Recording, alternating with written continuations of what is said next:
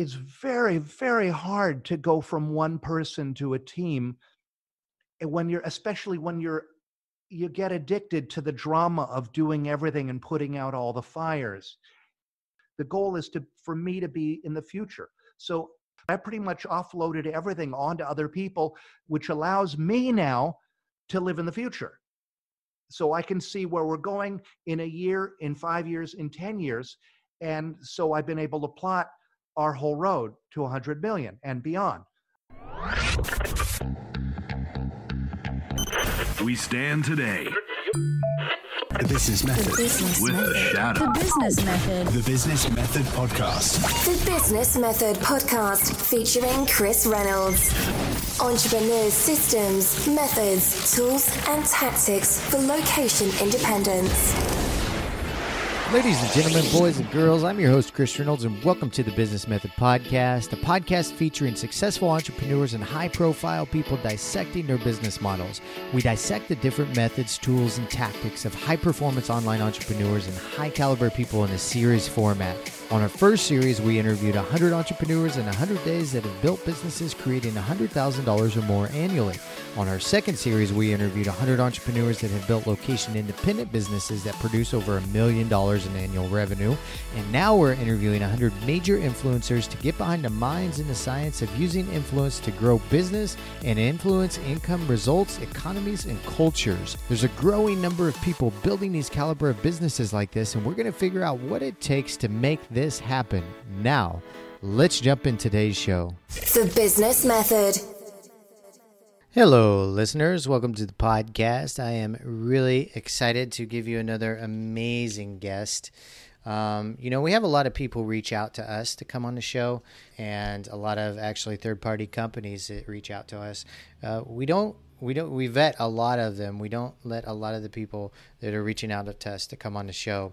And this individual, actually, we did for a really good reason. And you'll notice on the podcast why he, he's just a phenomenal um, entrepreneur and phenomenal human being. Very humble, very excited, very passionate about the business that he's built. It's generated more than $16 million in revenues. And the structure of his business, it's the SaaS business, you guys. And believe it or not, it, it helps other people create businesses as well. The structure of his business has created over 25 millionaires. And he says it's due to have another 12 or so coming on in the next few months, which is pretty awesome. His name's Daniel Rosen, and uh, he started out juggling. He got he left home at the ripe old age of I think 13 years old, and he started out, believe it or not, guys, juggling on street corners, and then eventually, after a few years of doing that. Uh, realized he wanted to do something that was more lucrative, and he got into the TV business growing up in LA. Eventually, he became the announcer of The Price is Right. So, you guys know that voice. Yeah, the come on down guy, that was him. So, anyway, the, the business that he eventually built is called Credit Rep- Repair Cloud. And Credit Repair Cloud helps other people create businesses that help other people repair credit. And when I first heard this, I was like, well, that's interesting. You know, how's that model work? You know, I was a little skeptical, to be honest. But when I started digging into it, I, I thought to myself, this is a very, very smart business model. And we talk about all the business heroes out there like you know robert kiyosaki russell brunson um, people like this that help other entrepreneurs create business structure. And so what daniel did is he took that model from russell brunson created it duplicated it and created it with its in his own niche with a different product and he followed that exact model to a T and has built this amazing business that helps a lot of people improve their credit one become better entrepreneurs two and help other people three and so what you'll notice about Daniel on the podcast he's a humble guy he's got a lot of energy he's very passionate about what he's doing he's very transparent when he shares um, about his team and how he built his team and he gives a lot of credit to some key individuals on his team and so it's really uh, great to hear. So, if you're interested in creative business models, this is a, a must listen to. If you're interested in um, entrepreneurs and mindset and and grow, going from a really low place in their lives to creating you know an eight figure business uh, that he actually has the goal and I think he's on path to it to create a nine figure business. Um, this is a key key podcast to listen to. Without further ado, you guys, let's welcome the former Price is Right announcer, the now founder of of Credit Repair Cloud, Daniel Rosen. Entrepreneurs, systems, methods, tools, and tactics. Ladies and gentlemen, welcome to the Business Method Podcast. You guys, I want to introduce a very special guest here. And the gentleman's name is Daniel Rosen, and, and I'm excited to have him on the show for a few reasons, but I'll give you a short intro, and I think you'll find out why. So, after leaving home at the age of 13 to make a living juggling on the street, Daniel ended up in a 25 career, 25 year career on TV, and the longest gig, he was actually the announcer of The Price is Right. So, yeah, he's the guy that announced Come On Down. And Daniel, we may ask you to say that later in the podcast, but but I'm sure you've never, I'm sure you've probably done that a few times. But uh, in his life, uh, his life actually took an unexpected turn when a bank error devastated his credit, leaving him on the verge of bankruptcy. So I've been there also, that, so that'll be fun to talk about. And there weren't any solutions out there to help him with the process while fixing his own problem. Uh, so we thought of a way to help others by bootstrapping the world's first credit repair software. And I think it's a very clever idea. And you guys will see why throughout the podcast. Um, credit Repair Cloud was born, and now it powers the credit repair industry and has helped thousands of entrepreneurs to become credit heroes. So by changing millions of lives, actually, he's made 25 of them uh, actual millionaires by leveraging the software and using it to start their own credit repair business. And now, with over more than 16, with more than 16 million in revenue, Credit Repair Cloud is an industry leader, and Daniel is known as one of the most innovative SaaS and CEO, SaaS CEOs that are out there today. Daniel Rosen, welcome to the show, my friend. How are you? Hey, I'm fantastic. Thanks for having me on, Chris. Yeah, I got a good, I got a question. Are you always full of this much energy? Yes, I'm really excited. I love what I'm doing. How that's amazing. So, how do you keep uh, high energy levels? Like as soon as we got on the podcast, you had a giant smile on your face. I could tell you're a really excited and humble guy at the same time, just by your energy and your presence. So, I'm I'm curious, how do you how do you how do you keep these levels going for you? I just love what I'm doing. And I was especially excited today because I love talking about what I'm doing. And there's very few people, you know what it's like. Uh, usually the people in our family and our immediate friends aren't in industries like this. So it's exciting to be able to share it with people who get what you're saying. Absolutely. So I want to talk more about that throughout the podcast, but I know you've got a really great story to tell. And starting out, of course, we want to we we all want to know um, you know, you've done so many amazing things. Uh, we all want to know, like, how you really, how old were you when you started juggling on the streets? Well, I was about 10. Here's what happened was I've always been really, really obsessed by things, like unusually obsessed and so laser beam focused that the one thing I care about, that's all I care about. And then everything else sort of falls doesn't doesn't get priority, which is is is good and bad. But as a kid, I mean, I, it's so bad in me that for a long time I thought I was autistic because I just so focused on whatever it is. And as a kid, it was juggling, and um, and so I I would all all I would do is practice all day, like eight hours a day, every single day, and I got really good at juggling, which is good because home life wasn't very good and I ended up leaving home at 13 and I made a living juggling on street corners. And then I started getting into comedy because I realized if I could make people laugh, they would put more money in my hat. And then I kept practicing and practicing and practicing. I eventually became a world champion juggler when I was 18. And then I thought, I want to do something big time. I want to get off the street corners and so I thought, what should I do? I, am world champion juggler, but maybe I should be in the circus. But the circus was really gross. So then I thought, okay, I'm going to be in the ice capades. So I went to the local skating rink and I said, I'd like to have ice skating lessons, please, because I'm going to be in the ice capades. And they said, Have you ever skated? And I said, No. And they thought I was crazy. But again, I just obsessed and obsessed and obsessed. And that's all I would do. I'd go in and practice the skating and the juggling eight hours a day. And three hours later, I made it into the Ice Capades. Three hours later? Yeah. And oh, wow. Three years Nice. later. Three Then- years later. You yeah, said three- three, hour hours Oh, sorry. later. Three years later. no, it took a long I was like, time. you were really focused, man. it was a lot of work. It was a lot of work. And then I hated the Ice Capades. Um, I thought it'd be this positive environment with all these athletes, but instead they were all doing a lot of drugs and drinking, and it was kind of a very bad environment. But I realized, hey, I love that comedy that I used to do on the street corner. So I started focusing on focusing on comedy. I decided my next uh, thing that I wanted to shoot for was being on Johnny Carson. So again, I focused and focused and focused on writing jokes. Worked in a lot of crappy comedy clubs. A, a few years later, I made it on to Johnny Carson, and then I had this whole career on television where I was doing my act and juggling and weird props and comedy, and then made it on a TV series. And my last longtime gig, I was the announcer of The Price is Right. So I was the guy who says, Come on down, I've heard that before. a new car. So that was my gig. And you'd think a guy in show business and on TV would be really, really rich and successful, but it was actually a pretty rough living because it was so scattered and the long gaps between gigs. So averaged out, even though it looked like I was doing big things and had a career, it was it was actually I was struggling most of the time and living on credit cards. So what happened was the Price is Right was my like one long, long, long time gig. That enabled me to buy this messed up little house, which I slowly started to fix up. And I, but I was so proud of that little house, even though it was messed up. I was proud of it because I finally felt like a success after all these years.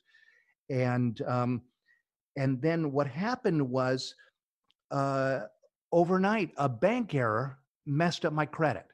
And overnight, and it was a bank error. It wasn't fault of my own and I almost lost my house. I almost went bankrupt. I almost lost everything, and it was devastating. And I was broke because I be- between gigs again. You know, Price is Right would have these hiatuses, and and I was too broke to hire a credit repair company. So I set out to learn everything I could about credit, and then I started that focus again, that obsession, to where that's all I thought about, and I ended up fixing my own credit and then I started helping family and friends. And then I thought, oh, hey, I could make a living at this. Because at this point, I was on the road also doing my act as well. And I was so tired of this life. I had done it for so many years. Um, I wanted to have a home life. And so I thought, okay, this is my way out of show business. I, I could start a credit repair business. The only problem was it was so time consuming, keeping track of everything and writing all the letters and keeping track of little scraps of paper and all the notes of the calls and it was too much. And so i, I realized this is really repetitive work. Uh, there there must be software for this. So i started searching for it and then i i couldn't find any. So then i thought aha i found my way out of show business. I'm going to create the world's first credit repair software. But i had no idea about creating software or running a business. I i didn't go to school for this stuff I didn't go to college for finance. I, I didn't even graduate high school. So I just started studying and studying and obsessing again. And it took me about three years to I, uh, learning different programming languages. And then I'd get a few months into it and I'd realize this isn't going to do what I wanted to do. And then I'd start learning another and another.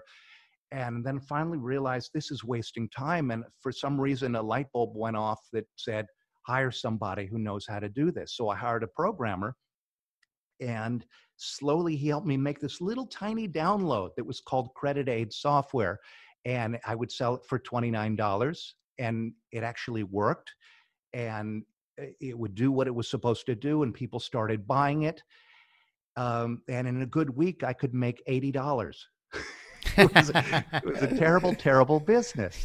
Um, so after all this struggling for years that's all i had and it wasn't my way out of show business and then i had this vision that this was going to be this big infomercial product. I remember the guy with all the question marks all over him? Yeah. um, uh, matthew lesko. Yeah. that's who i wanted to be. I wanted to be the credit doctor and have infomercials and stuff and have this whole thing aimed at consumers um, but consumers didn't want to buy it. It was just a nightmare and I didn't know what to do. Um, but then a really interesting thing happened. I started hearing from mortgage brokers and realtors and credit repair companies, and they all started asking for bigger versions to help their clients. And that's when I thought, aha, this is supposed to be a business software. Uh, and, and people weren't saying the cloud back then, um, but they'd call it hosted online. So I, I, realized I need to build this thing as a SaaS software. People didn't even say SaaS back then, but it was no, that, yeah. a, a, software hosted online. I thought that's going to take a lot of money. I'm still broke. Um, so I started meeting with investors one by one, and they all said no. So I just, I again obsessed and obsessed and obsessed, and that's all I could think about. And I sat in a room and I didn't bathe and I didn't hardly ate. I didn't shave. I didn't get haircuts. I was just like a freak in this room, just obsessing and obsessing and drawing it over and over again. So, because I didn't know how to make it, uh, and I didn't realize I was making wireframes. Um, and I just kept obsessing and obsessing. And I said, I'm not going to leave this room until I figure it out. And about three hours later, I launched Credit Repair Cloud, started getting some early traction. Um, and it made a, a, good amount. In the first year, it made a quarter of a million dollars. Um, it's made about, oh, a little more than two, it made a little more than, than double that the second year but I was playing all the roles myself. I was Phil on sales, I was Tammy on support.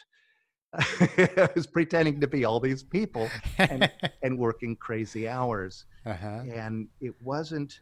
Am I going off on too much of a tangent? You're doing, doing, great. Good? Keep going. Keep going. okay. so I was Phil on sales, as Tammy on support, and everyone hated Tammy. Um, we get support tickets that said Tammy's a bitch. And I knew I needed help. I didn't uh-huh. know how uh-huh. to get help. I didn't know anything about really creating a company. Um, and then I got lucky. Google had this thing they released. They only promoted it one day. It was called Google Helpouts. And it was right below the search window. It said, check out Google Helpouts. And I clicked on it, and it was like this menu of uh, of people that could help you. You could get an attorney or a yoga instructor, or if you're trying to learn how to play Stairway to Heaven on the guitar, there'd be this long haired rocker dude who'd go, No, dude, hold your hand like this when you're playing Stairway to Heaven. Anyways, I thought this is far out. Google's trying to connect people. And I thought, What do I need? Um, I wasn't thinking about the business. I was thinking, my only question was, How do you format bullet points in an email on a Mac? Because I just bought my first Mac and I start scrolling around looking for somebody to help me with this because I just wanted to try out the service. And I kept seeing this little kid in a suit, in a tie. And um, I kept scrolling through other people, but I kept going back to him. And I don't know what drew me to him. Uh, his name's Keenan. Uh, I ended up, uh, Keenan charged $4.95 for 15 minutes to do sort of IT support.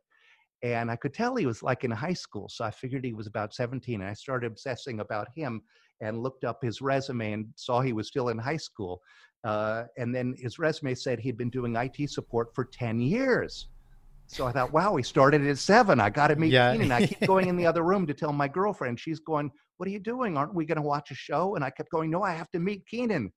And five minutes later, I'm face to face with Keenan. And he solved my problem in about a minute and I said, Wow, you're really good at this. Uh, let me tell you about me because I'd like you to work for me. Um, and and I told him, and, and he started being our first support person, so I could fire Tammy, the bitch. Yeah, good, good, good. you need to get rid of her. yeah, and um, and so he started doing amazing at the support. Everyone loved Keenan, but then a few months later, he started giving me advice, and I thought, why is this kid giving me advice? And then a few more months went by, and I started following the advice, and we started making a lot more money. Um, Keenan now runs everything. Um, Keenan worked his way up, and he started getting me to hire people, and I, I, we now have a massive team. We now have sixty people. Oh wow, nice. Yeah, yeah. Um, but it's uh, we. He got me to start hiring people. Then he got me to start paying attention to what other companies were doing we started following Russell Brunson um, and ClickFunnels and the whole funnel hacker community. And um, we got involved there. We got in Russell's inner circle. Uh, we started following Alex Charfen, and who helped us put together a structure for our business. And now Keenan has gone from being the support person number one to being vice president. And now we have this massive team. And um, it's been a really, really, really fun ride. This is why I'm so excited. But here's the the main thing he got me to do uh, when I started following Russell Brunson. The business was doing well and we were making good money, but what set it on fire was the creating a movement. Okay, that the shirt I'm wearing says Credit Hero, which a lot of people ask if it's the name of the company, but no, the company's Credit Repair Cloud, but this is the name of our avatar. This is our our customer. And so we help them to become credit heroes so they can go out and change lives. So that's the basis for the movement we've grown. And so that should be key here since we're talking about influencers. Absolutely. Yes. Yeah. We, and we're going to talk more about that. Um, you you have an amazing story and you're an amazing storyteller. And I, I want to go back because you touched on a lot of things that are really interesting. Um, for the podcast and I think for our listeners, but uh, was was Keenan Keenan right? Keenan, yes. Was he really seventeen? Yes. Yes, he was. Okay. How old is he now? Young Yoda. He's How now old is... twenty five. I think he just turned twenty five. Good career for him. Yeah. Yes. so you, where did you grow up at? Were you? I grew up in Los Angeles. Did you? Okay. Yeah so you're literally you left home at 13 years old. Yes. And what was that like for you being a young teenager? Do you think that helped propel you into the the man that you are today to get you into the career that you created? What was your experience like? Oh, absolutely, because I had to learn everything.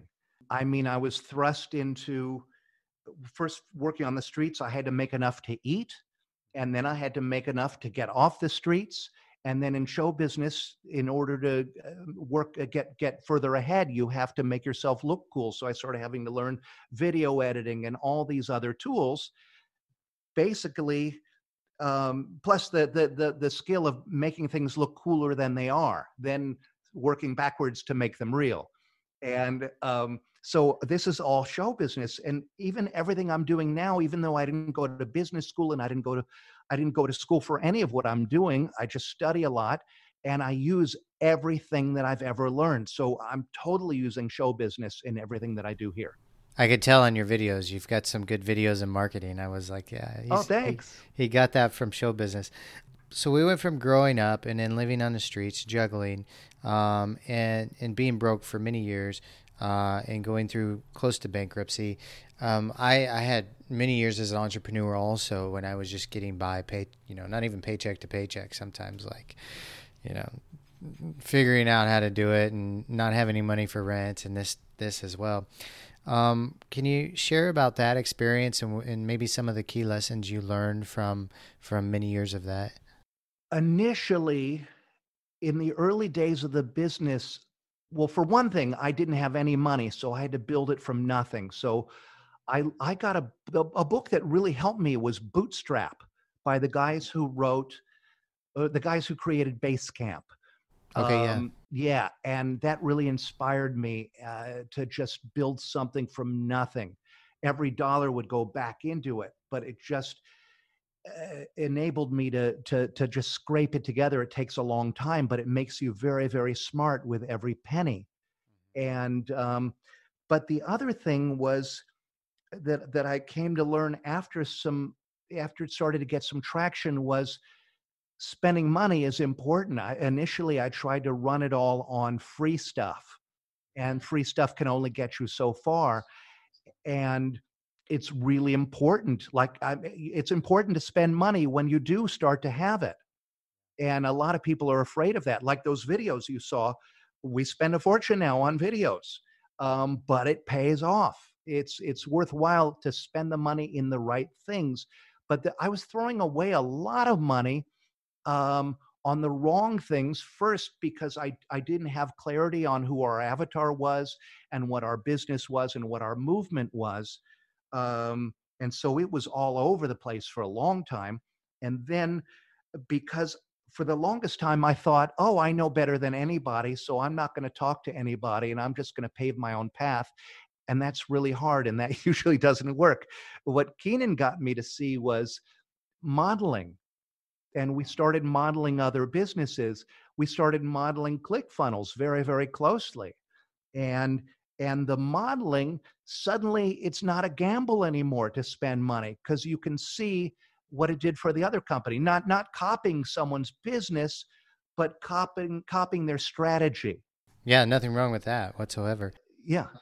So then we go into the time where okay, you got into television, yes. and um, and you spent quite a few years on The Price is Right, and then um, what was what were some of the key takeaways I, I, I think from your years in the television business because you were there a couple decades. Yeah, as a kid, I always thought the way to get rich is by making money while you sleep. Somebody had said that to me when I was very, very young, and I was fascinated by that. And so I kept thinking, uh, I'm going to write a show or create a show or produce a show, and that's going to have those residuals. But that's a big fantasy in show business. It never really works out. Uh, other people always make all the money. Um, so it- there's, I mean, after 30 years in it, I just finally realized this is insane because I'm never going to have this dream. I'm never going to have financial freedom. Someone else will all, always be calling the shots. And that's when I knew I had to create my uh, my own thing. As well, I was I was getting older. I was in my 40s at that point. I'm 56 now, but I was in my 40s, and it was looking pretty scary that I was going to ha- still have this haphazard career, not be able to hang, hang on to a girlfriend or or or, or just have a normal life. And um, so I I just I- I wanted to figure out how to make money while during my sleep, and I and I wanted to call the shots and have my own thing. And what's interesting, not only do I have the money while I sleep part now, but our business, Credit Repair Cloud, we're actually giving people a turnkey business that they run. It's their business. It's not MLM, but it's the software platform for that business. All they have to do is add clients, and then they've got their own recurring revenue business because it takes many months to repair someone's credit. So you get the client paying you every single month. And that's why we have customers who are now making millions of dollars. So that that takes me to the next question. What was that that banking error that made you go near bankrupt? Oh, oh, this was the most stupid thing. Um, so I buy this messed up house. I had two loans. I've had a big loan and a little loan, uh, that home equity line of credit, um, which is really a revolving line of credit, like a credit card.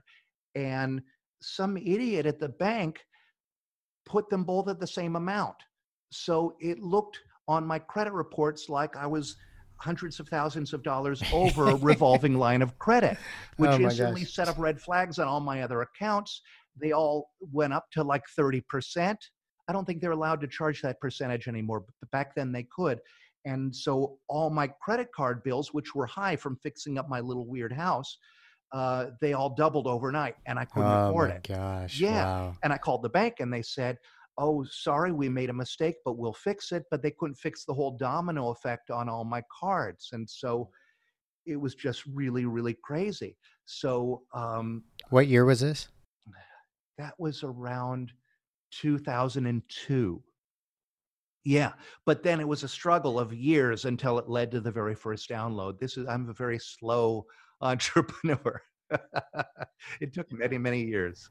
Well, it does sometimes, you know. It's just the process of becoming. I was uh, uh, spent too much money on my first business, and then the recession hit in 2008 and and wiped me out. So I had no revenue coming in, and I couldn't afford anything. Went near. I didn't file for bankruptcy, but I was close. Uh, and to the point where I was eating like corn and green beans for breakfast and donating plasma so I could have gas money. You know, one car got repoed. Uh, but before that, the couple of years before that, it was prosperous, you know, and I bought a new sports car and everything. And, and afterwards, it, I was in Phoenix, Arizona. Um, so it hit us pretty hard. And that's, that's all, that's a hard lesson to learn, you know, going through, through, through that. I'm curious, what, what are some takeaways uh, really important takeaways that you got out of that experience. For me, it was like, you know, I've got to manage my money. I've got to manage revenue. I've got to re- manage expenses, and I've got to I've got to be wise enough to um, see the next three to five years of the business at least, um, and pay attention to economy, the economy as well. Oh So yeah. I'm, yeah, I'm curious. Like, what are some of the lessons that you took from that? Well, it's interesting. You mentioned the bad economy. That was 2008 to 2000, and the end of 2012 were the worst years. And 2008 is when I set out to start Credit Repair Cloud, but I didn't launch it until 2013. All those years I was in this weird little room and trying to bootstrap this big SaaS software. And yeah, it was really just finding a way to use every penny wisely, but at the same time, the, the, the people I knew were getting these 2% loans on their houses. And I, I made a mistake of calling the bank to, to find out if there was a program like that for me. And what happened was it put me on the ugly list. And I, I ended up not wanting, they, they said, oh, we can help you. We can lower, we can give you a 2% loan like your friends you're talking about. But in order to do that, you have to stop paying your mortgage Uh, because we can't help you unless you you fall behind. And I said, I I don't want to fall behind. I'll, I'll mess up my credit. They said, oh, you just have to miss a payment or two, and then we and and they were encouraging me to mess up my credit. Oh, yeah, it was really like I was on a cliff, and they wanted to push me off. And and I there wasn't money to pay the mortgage or all the other bills, and I just hustled and I made people websites and I did whatever I could to just keep that dream going. And those were a lot of years. And many days I was so depressed, I couldn't get out of bed because it didn't look like it was going to work out. And it looked like I was uh, just on the verge of losing everything. And that was a lot of years. And it was really, really rough. And I just kept thinking if I just keep building this thing and keep building this thing, I'll be in the right place at the right time. This bad economy has got to end. And and right just about to the month that I launched it, the, the economy got better and started to take off, and so did the business. And but an interesting, here was an interesting thing. Um, I was listening. Wait, who was talking about this? Was it Ezra? Um, about not worrying about SEO? I think it was on your show. Um, I may be wrong, but a lot of people. Uh, here's one takeaway for my business. I didn't have any money to advertise. So I thought, what am I going to do? And then I just thought, well, I don't know what to do. So I'll just keep writing. And I wrote every night, every night, all night long. And I started creating this massive amount of text out there that ended up becoming a fishing net. That's a big takeaway because I didn't have money for advertising. And it took a long time for that content to start paying off. But now we don't even need to advertise. We get, um, oh, I think we get about 200,000 visits to our site every month. And it, most of it is just from all the articles that we've that written. you were writing. Yeah, so that's another big takeaway from not having any money. Yeah. But now instead of me writing all night, now we have a whole team of writers. That's good. Yeah. Is it is it the who was the girl? Tanya? Is it no. Who was your support lady? Tan, Tan Oh, Tammy. Tammy. was she the one writing the letters? she was. She was a terrible writer. Um, okay, so so now we're moving into to creating the business, and the years that you were say you know hanging out in your room writing and and mapping out the ideas. Um, you know what was that drive for you during that time? Because you know you you've said you've always been really laser focused and just soak up one thing at a time. Um, what was what do you think that that passion and that drive for you was that could keep you in Fear. one spot? Fear? Massive fear, which I, even though we're now an eight figure business, I still wake up every morning with massive fear, but I use it because it lights a fire under my ass every morning. But it was fear because I couldn't go back to show business. Um, I couldn't go back to going and doing my act on the road. I mean, sure, the Price is Right was a good gig, but it wasn't solid. I still had to go do my act on the road. I was on cruise ships. I was stuck in hotel rooms, which sounds really glamorous, but after 30 years of that, it's not. it's not Uh, yeah. No, no, not at all. And I could not go back to that. By by that point, I was rusty on my act. Um, I gained all this weight from from just being obsessed over the business and not moving, not leaving that room, uh, and and uh, treating myself very badly and not sleeping. And so I I was beyond the point of no return. I had to keep, even though the business wasn't working, I had to keep working through it because I had no alternative. It was sink or swim. Right. So I kept swimming. yeah. as best as possible. Yeah. And and okay, and then you launched it in 2013, correct? Yeah, and Yeah. uh, and it it started to do well, um, but it wasn't setting anything on fire until we started creating a movement. Okay. Yeah. And and so how long from like 2013 until you started to create a movement? I think that started in 2016. Yeah, Okay. the beginnings of it, maybe 15, 16. Yeah, I was hiding my background, by the way. I was hiding my Oh, you weren't I, telling yeah, people. all my old show business pages I had taken down because I thought no one's going to trust me. I don't look like a financial expert, and and every little bit of me from the past I, I removed and hid um, because I was thinking if they find out I was a street juggler and I did all these comedy and how are they going to trust me to run their business on my financial software? Um, but what's interesting was in putting together the movement, the movement needed a leader, and the leader needed a story. And and I freaked out because I thought I can't talk about my past. And then I realized, wait a minute, I did all these weird things. I w- didn't set out to to be in finances or credit or anything like that. I don't have a degree in economics or finance. I didn't graduate high school. And hey, that's kind of a lot like our own customers. Many of them didn't go to college. No one sets out to do a lot of things that they end up doing. And the interesting thing was if I could become an expert by just obsessing over this new thing, so could they. And suddenly it all connected together. Yeah, I think I figured that out as we were preparing for our first event. We do this massive event every year called Credit Repair Expo. And it was in preparing for that and that's when we also realized the credit hero persona that we created for our customers. And that seemed to strike a chord. And then I started talking about how we change lives and, and eh, credit had this really bad stigma. Uh, it was kind of sketchy and done in the dark. And we shined a light on it and made it legal and good and, and, and about really, really helping people.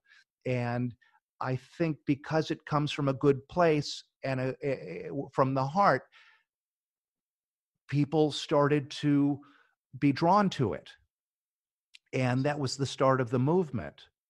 So you mentioned something that you know we're talking about influencer influences influencing, and um, and you also mentioned that you kind of followed Russell Yes. Brunson's model, and believe it or not, like at my desk I have the book right here, and you do too. have that yes, one somewhere.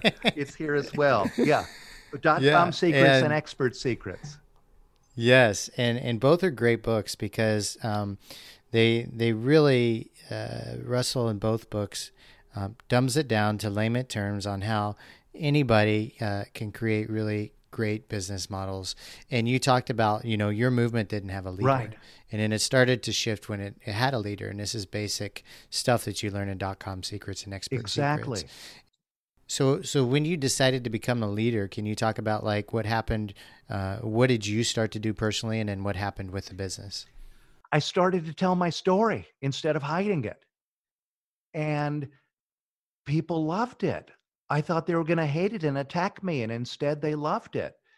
And it just started to grow. And and another thing, I mean, when you write a book, it makes you the expert. So, uh, like Russell, I wrote a book. What's your book called? Uh, It's um, the ultimate guide to starting a credit repair Oh, business. nice. Okay. And so, just like um, the way Russell uh, gives away his books for free on online, we started giving our book away for free. And having the book made me the expert because the, you can't dispute someone wrote the book. of course not. yeah. Yeah, and then that pulls them into our world, and then we just guide them up our value ladder. And and how's your value ladder created? Well, Like what, what does it look like? they they get our book for free and or they listen they, they will soon listen to my podcast that's about to launch it's called credit repair business secrets and then that sort of pulls pulls them into our world and if we can deliver value by giving them something for free that we might even lose money on to give it to them uh, if it shows value they're going to trust us and then they might want to spend a little bit of money. They might buy a very inexpensive course. We have courses in credit disputing and how to build your business and all that kind of stuff and we they're not big money makers. We we have them priced very very affordably so that the lower the people just getting started can afford them. And then if we deliver value on that then they're going to try the next thing which is going to be our software. And the software is priced very affordably. Um, if you just have two paid clients it covers your cost of the software and all the rest is profit. And I, ideally it's our job uh, to make them as successful as we can in running their business because then they'll need the software. If you don't have the business and don't have clients you won't need the software. So we want to make them very very very successful. And like you mentioned earlier in the last year and a half 25 people have made over a million dollars in this software just by following these same principles. And uh, we're preparing for our next event and we've just discovered 12 more. So Wow. thir- 37 uh, nice. yeah it'll be 37 in two years Did you say 25 people in the past year and a half? yes Wow, that's amazing. and so at our big event we have this thing that's like the academy awards of credit see this is where we use all the showbiz stuff Yeah, great. and they all yeah. come on and get their big awards and then we have little awards on our wall of our office as well so it's really cool and then it makes for great videos because i can each each one on the wall i can tell a story about Do you give away a free car um to affiliates to affiliates? Yeah. yeah that's the way to get do a it. hundred people signed up for credit repair cloud and we cover your car payment that's beautiful. yeah I love it, man. And okay, so so you started um, telling your story uh, around is it you know you launched in 2013. i think You it was started telling you 2016 or 2017 somewhere in there i started really really working on the story and and what are some ways that you just you spread your story? What are some ways that you told it? Facebook Lives, writing blog articles, um, in in the book. Um, oh, in our webinar. Um, yeah, in our webinar, it, it. I think that's maybe even where I first started telling this. This is a webinar that sells one of our bigger coaching programs. It's called the Masterclass. Um, and we have this free training webinar and and that's where i really go into my story and also tell the story of our customers and it's so much more compelling uh, when you're telling stories that people can relate to. Do you keep base the basic same story script, or like I find myself when I tell my story, I always want to add because I'm always learning new stuff, you know, and I want to add and I want to add and I want to you know tell this other story that I hadn't told before. Do you keep the same script, or do you change it up as as you go per audience? Or Oh, I change it up. I mean, I don't change the story, but sometimes I go more and more into how scary it was when the finances are, were bad. Sometimes I talk about what it was like being on the streets as a kid. Um, there's always different routes to go with it depending on what I'm talking about. But um, yeah, but now I'm even more excited telling other people's stories. oh yeah, and that's a good selling point too. Like you know you're you're giving your own testimonials by telling other people's stories, right? Exactly. Like we have a there's a girl named Ashley Maskingill who uses our software. She was working at the post office and she her credit got messed up just like mine. And she started fixing her credit and her score started going up and she started posting on Facebook that her score was going up. And suddenly all of her Facebook friends wanted help with their credit. And she ended up building this business and in 18 months of of of leaving the post office and starting her business she'd made over a million dollars and she was able to quit the post office from this business and her husband was able to retire now they travel uh, and it all from running this business. Anyways, I just love telling these various stories, and and it's just a lot of fun, and it really is showbiz.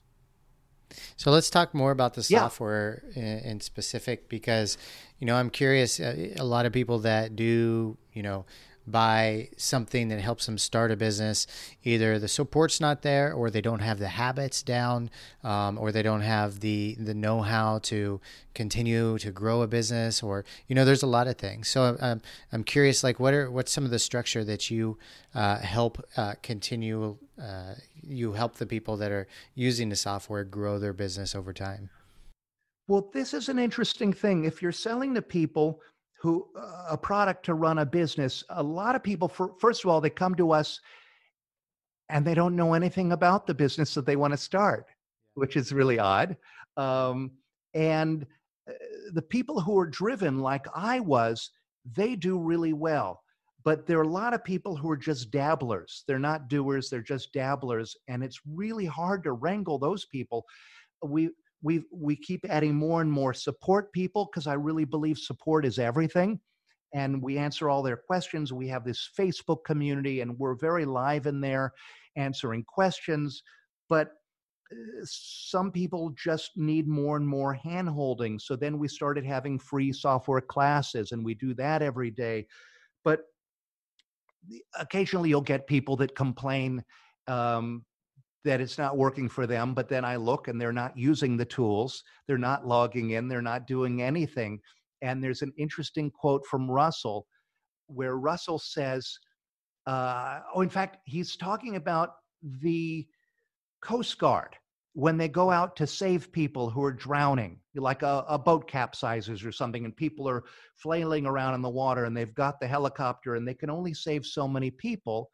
And what they do is they they focus on the people swimming towards them and that's what we do we focus on the people swimming towards us because they really want it the most and so that's where we put the most of our effort and i don't know if i'm really answering think your so. question Yeah.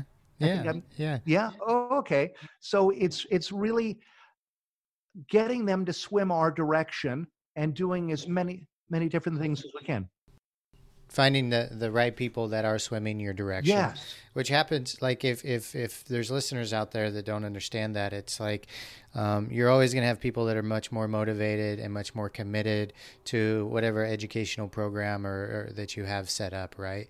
And you're going to have some folks that just aren't, and that's just the nature of of the Sure. business, you know.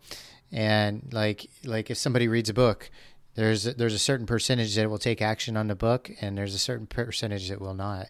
So you guys i'm sure would have to create the structure around the people that are taking action Right. as much as possible and support them. In turn that creates more people that will come in and take action you know and more and more and then more people will come. And and some people won't and that's okay. They they have some other thing they can work on you know. Absolutely. One thing we're doing to counteract that, um, and we're frantically working to finish it, it should be ready before March because we want to launch March 1st, is we're building a challenge. And and I really think this is going to be the thing because it totally immerses people and it pulls them really hard by the hand. And they if they're if they're excited about it at all, it's going to drag them through and get them to get their wow moments uh, so then they'll they'll have success and when they have success and they convert and then we've got a customer for life it's just getting them to those wow moments that's the really hard part but i'm really excited that this is going to work Yeah, that that sparks more passion and more inspiration, right? If you can get them there. Um, okay, so take us more into the software and what it what it does actually for people that you know are looking to repair credit or looking to start a business to to help others repair credit. Sure. Um, what this is, it's essentially a CRM, but it does all these magical things with the credit.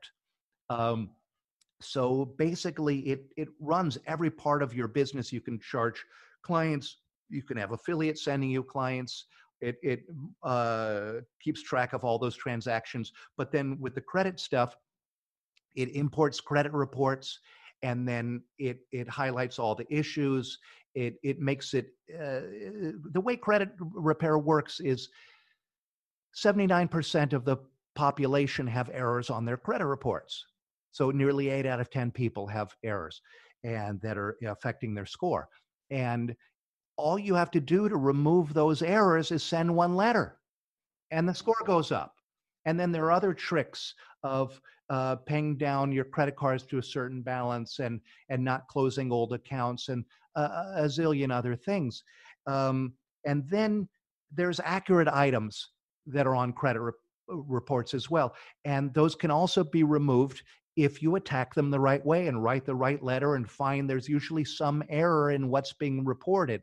Um, even as little as having a wrong address or a wrong uh, date or different things can be removed for all those reasons. So our software basically you you have a, a potential client and um, let's say they come to you from your website or referral they appear as a lead in credit repair cloud it's very uh, friendly interface kind of looks a little like facebook it almost looks like you've got a little friend message I saw that. Yeah, Yeah. I saw that. and then you can um, you can get that customer to sign up from their mobile phone they can get their credit monitoring which gives them a credit report and with one click it imports into the software and then it creates instantly this this uh, audit report. It's kind of like when you take your car into the dealership and then they tell you they print you a report to show you all the things wrong with their car and what they can do to help and it makes it very transparent what you're doing there at the dealership.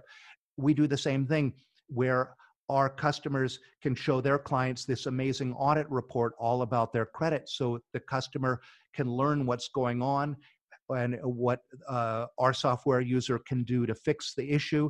And it even tells things that the customer can do to speed up the process things they can do to improve it on their end. And it makes it really really transparent.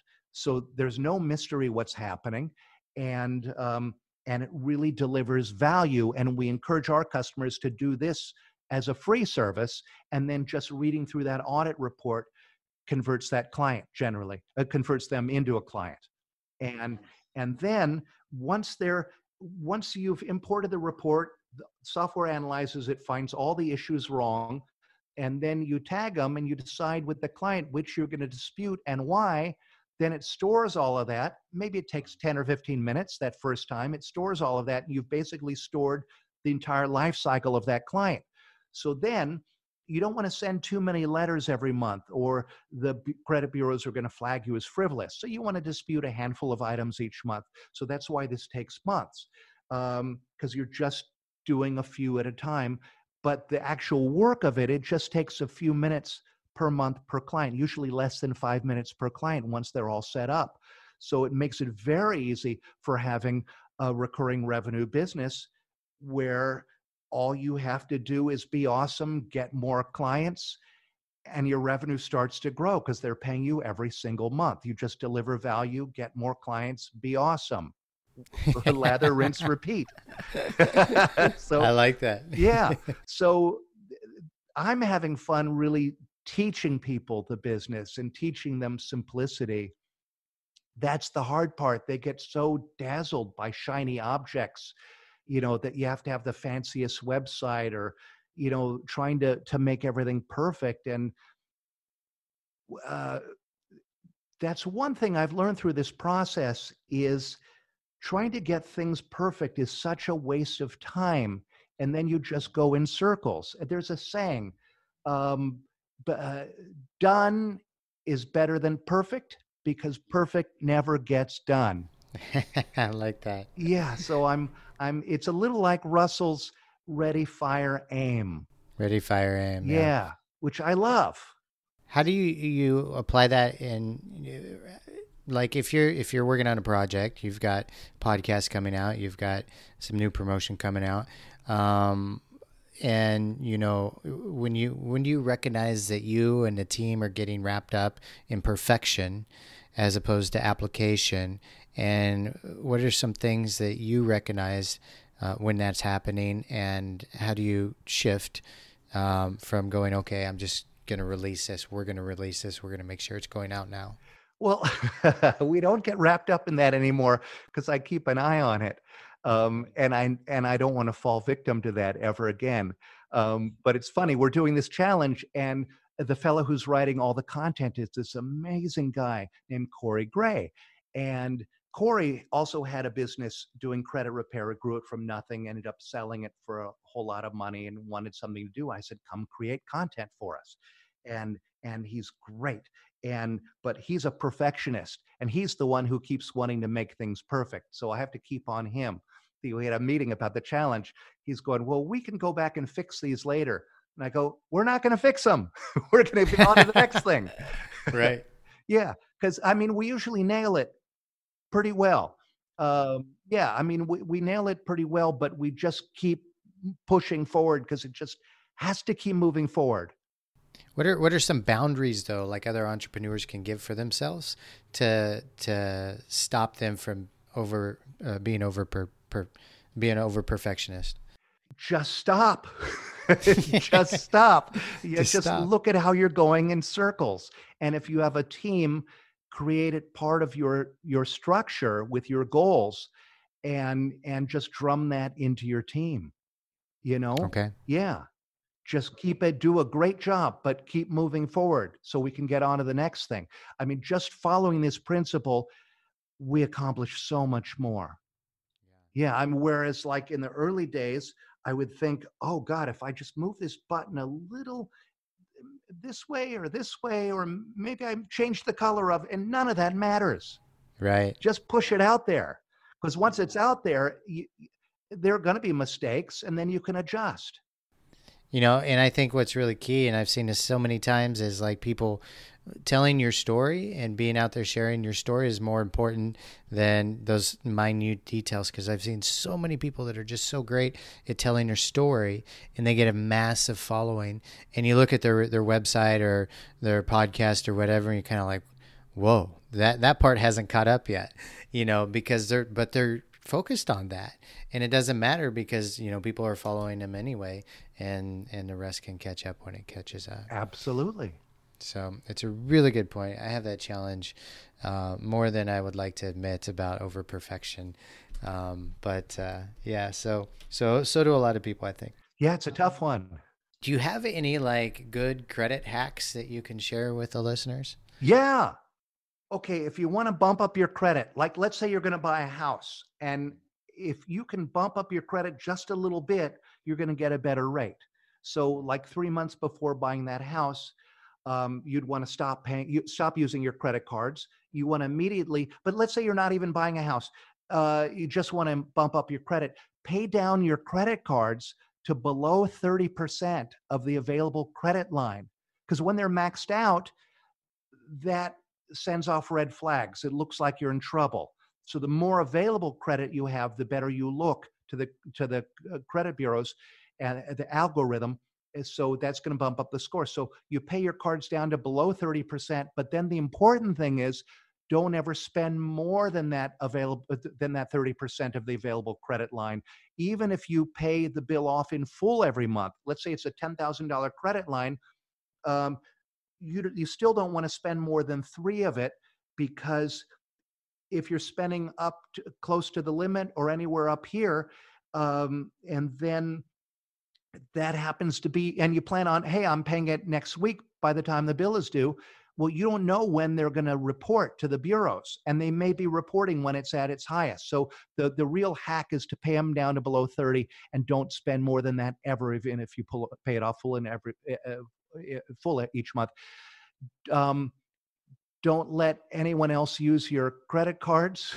Don't co-sign um, Okay. Don't co-sign for anybody. That's just a disaster. Um, don't close old credit lines because the keep older them the- open yeah, keep them open because that shows history and that adds to your score. and you can even keep keep them open and cut up the the credit cards if you don't want to use them right Absolutely. yeah Yeah. Um, one thing I am sure you probably know this, but um, along the lines of keeping it below thirty percent, you can. And I did this um, before I went through my first bankruptcy, Uh-huh. close to bankruptcy, and uh, I would call the credit card companies and ask them to raise the limit. And Sure. So so that you can raise the limit and keep that that thirty percent. If you can't pay off, pay it down to thirty percent or lower. Absolutely. And, and then and then the credit report agencies report that you're still below the the the thirty percent. Absolutely, correct? but when you make that call to ask them to raise the credit line, tell them, "Hey, I'm in the process of buying my house, so please do not uh, do not ding my credit." you know do it based on my history with you as a company of being a good customer and they very often will raise the credit line that's the other thing you want to not apply for credit unless you really really need it because each each one dings your score as well yeah absolutely okay great suggestions um I want to move on, and we talked about uh, the business and how you've created the business and everything. I think it's really great uh, that you've used this business model and it's worked for you. I, I really want to talk, Daniel, about um, um, either like daily rituals or daily daily schedule or routines that you have.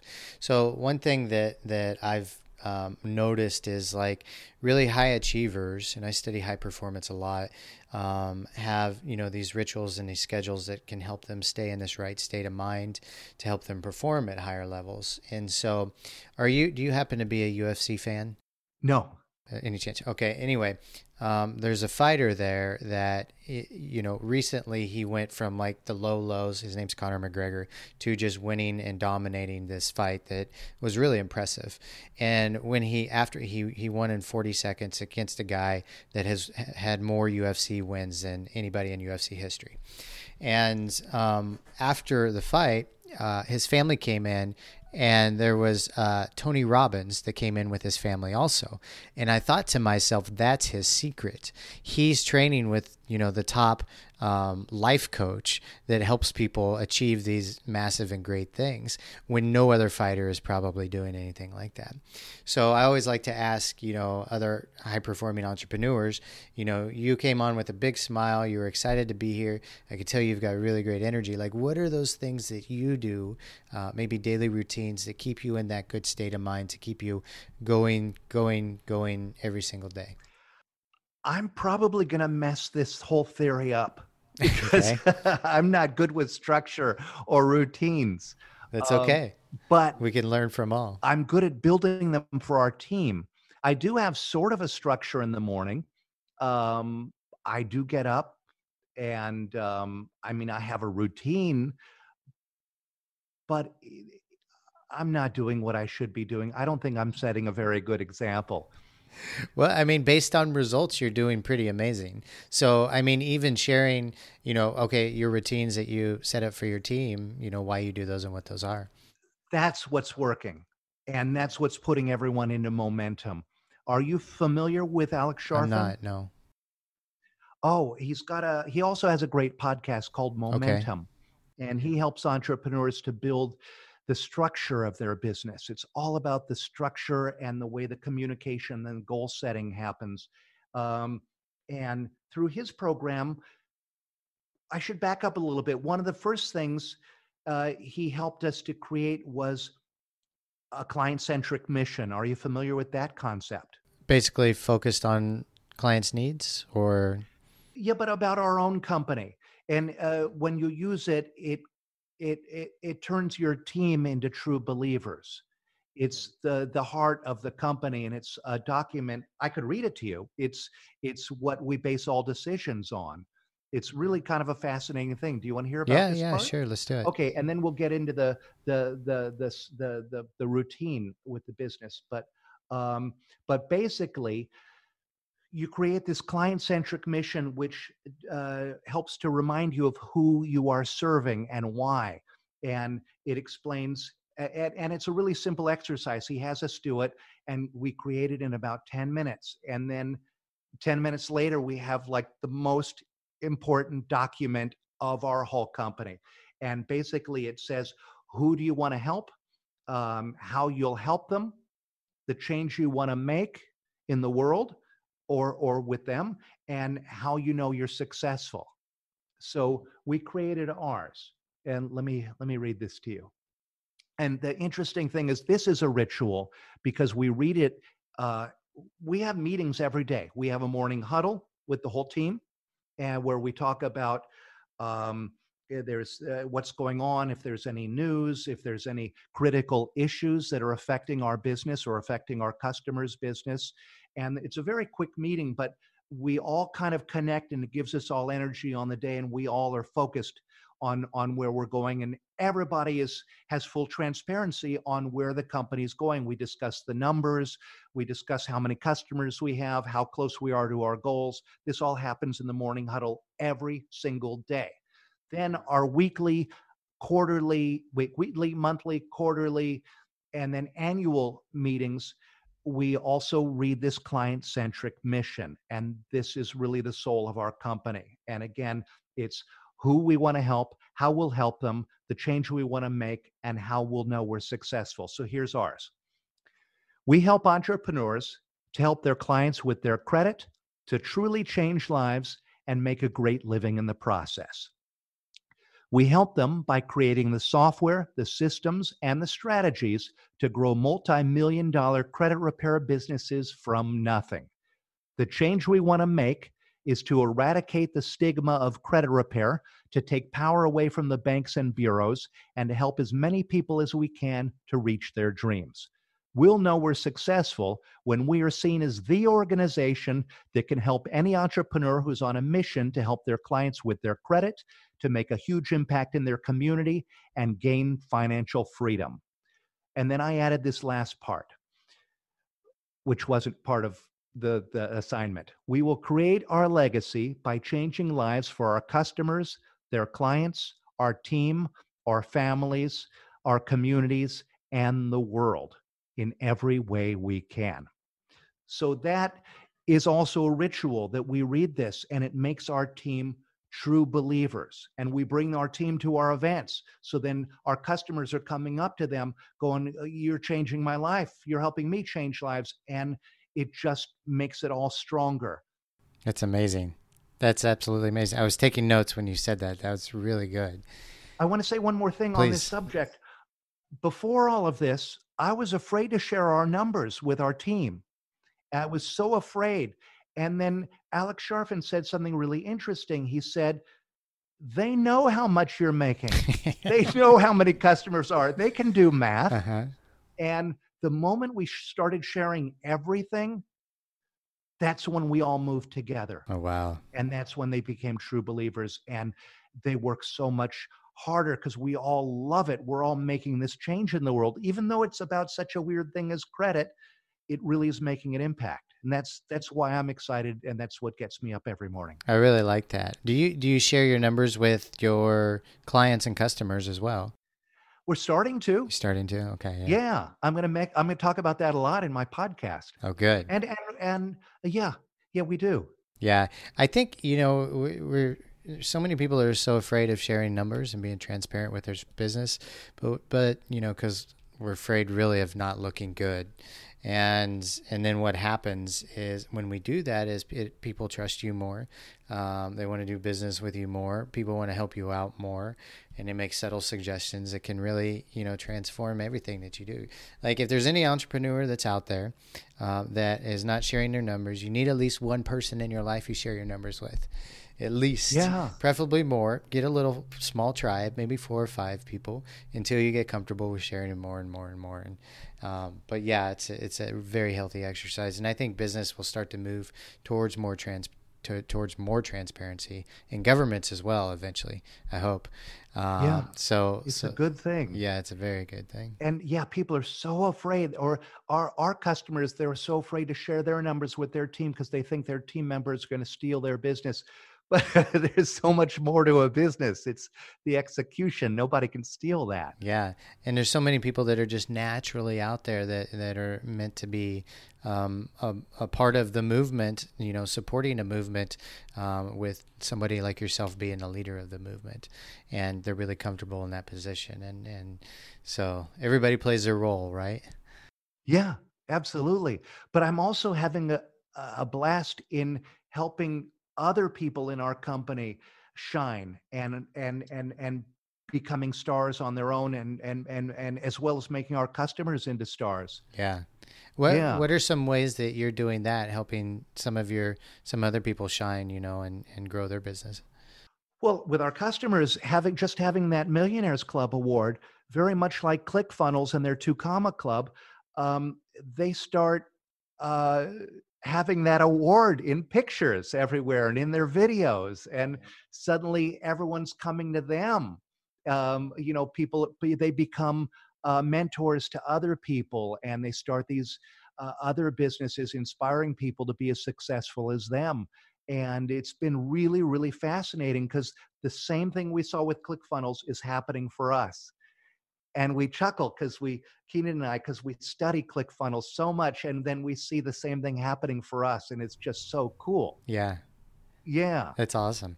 so that and and and also spotting who's going to be awesome to speak at our next event and and helping them uh, to come up with the ideas of what that talk is going to be and it just it it reminds me of it's it's all show business. It reminds me of i get to run the studio and and and and develop stars it's kind of like that you you've got to do something. There's something you do on a uh, on a regular basis, whether you know it or not, that keeps you happy and motivated.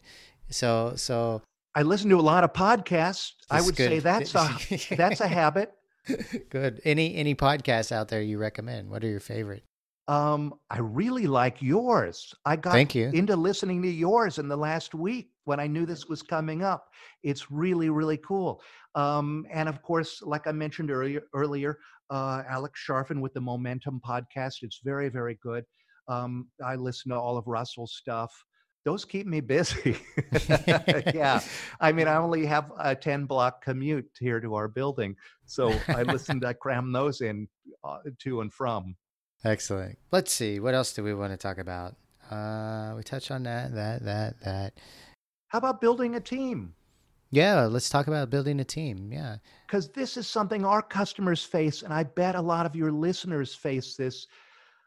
It's very, very hard to go from one person to a team, and when you're, especially when you're, you, you get addicted to the drama of doing everything and putting out all the Oh fires. my gosh, yes. Yeah.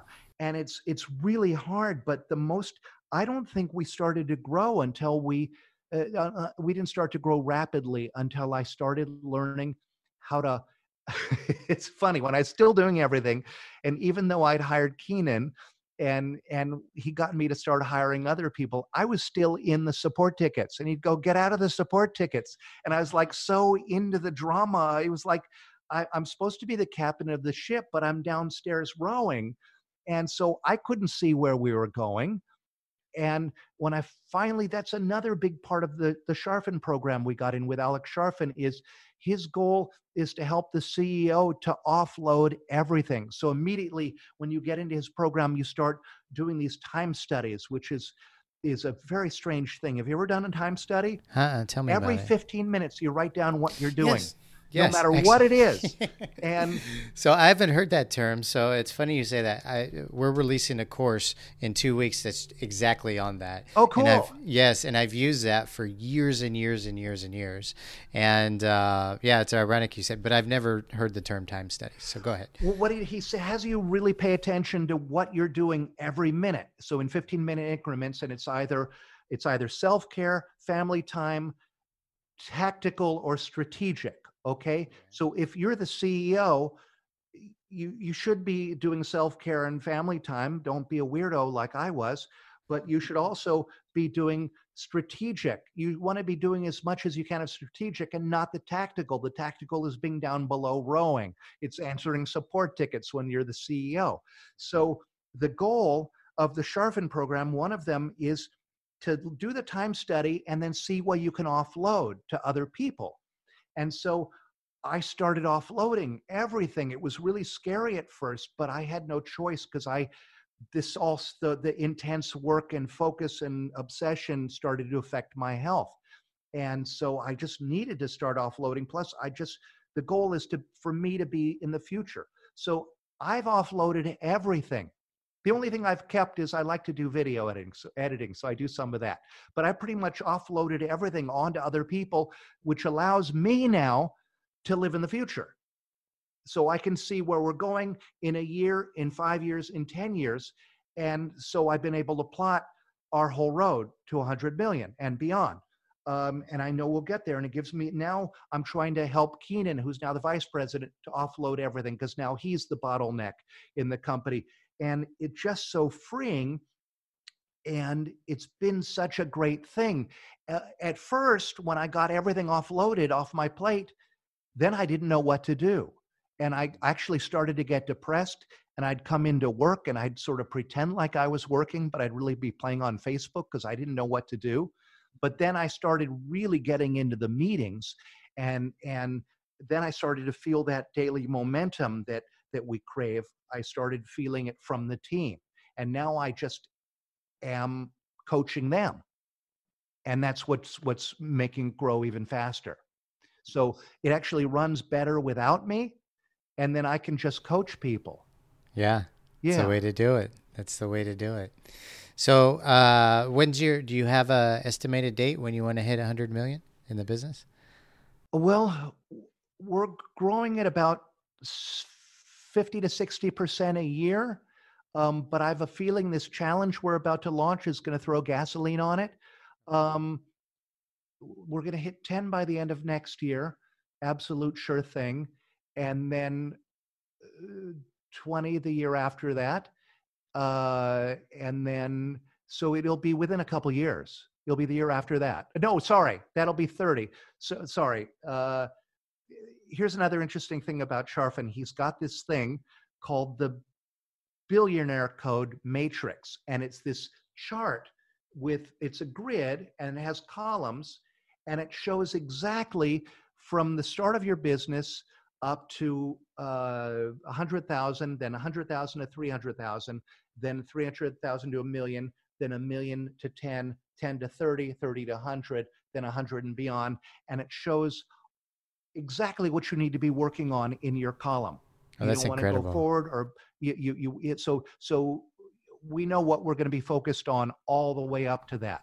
Oh, So that's it great. gives us great clarity and um, it's it's a really really great tool so we've got it all mapped out with that and things we're going to release and um, at, at 30 there's a change in avatar and that's going to take us to 100 Nice. yeah. Uh, wh- what was the name of that chart? it's called the billionaire code. In fact i think his site is for that is billionairecode.com but it's alex charfen. Check it out. He's really fascinating. He spoke at a couple funnel hacking lives and he's in russell's inner circle with us. Yeah. Oh uh, uh, here's another thing. Okay. Yes. mentors Oh, they're huge, right? Yeah. So important. So i've always had them even as a kid when i was juggling there was some better more successful juggler Some better juggler. yeah Yeah. And it really is a shortcut Oh, it's a huge shortcut. Absolutely. Who are your mentors now? I'm, I'm guessing Russell and Alan. yeah Um, but anybody else? no that's it at the moment That's your focus. Yeah. Yeah. cool. Yeah, it's huge, and you can even tell in your business model, like your business model needs mentors uh, for the other people that are creating businesses to survive and thrive and grow. Right. Absolutely. So I'm learning to become a better mentor for our customers. Yeah. Yep. Very good. Yeah. Excellent. So I think, unless there's anything else you want to touch on, which is fine if you do, I think we'll wrap up. Okay. Okay. Daniel, um, if the listeners, well, first off, I want to say this has been an amazing show. I really enjoyed chatting with you. Uh, if the listeners want to learn more about you and what you guys have going on, where's the best place they can do that at? Oh, the best place is just our main website, which is creditrepaircloud.com. And then if you scroll all the way to the de- to the bottom, there's there's uh, in the footer there's links to everything. You can you can get my book for free, The Ultimate Guide to Starting a Credit Repair Business. Um, you can hear my podcast, and um, if you have an interest in credit repair, all our courses, all our software, it's all there. CreditRepairCloud.com. Perfect. And if you guys are interested in studying good, healthy, awesome, creative business models, I'd recommend checking out Daniel's business model because it's uh, just what I've learned from the podcast, and I'm sure you guys have too. It's a really, really smart business model. And you. Uh, and you know, especially when you create business models that truly, truly just help people create more wealth, um, take their lives to the next level, which help more people and more people and more people. That's an amazing legacy that you can leave. So, uh, first, thanks for you know making the world a better place, Daniel, and uh, thanks for coming on the show, sharing all your tips and tricks. We really appreciate it. Thank you. Thank you for having me. This has been a blast. It's been fun. Listeners, thank you guys for tuning in once again, and we'll see you on the next episode. Goodbye, everybody. Hey, listeners, thanks for joining us once again. We wanted to remind you about our high performance productivity coaching and our five, six, seven, and eight figure private masterminds. These are all designed for entrepreneurs by entrepreneurs to help you scale rapidly and grow. Check out all the details at thebusinessmethod.com. That's thebusinessmethod.com. And we'll see you all on the next episode.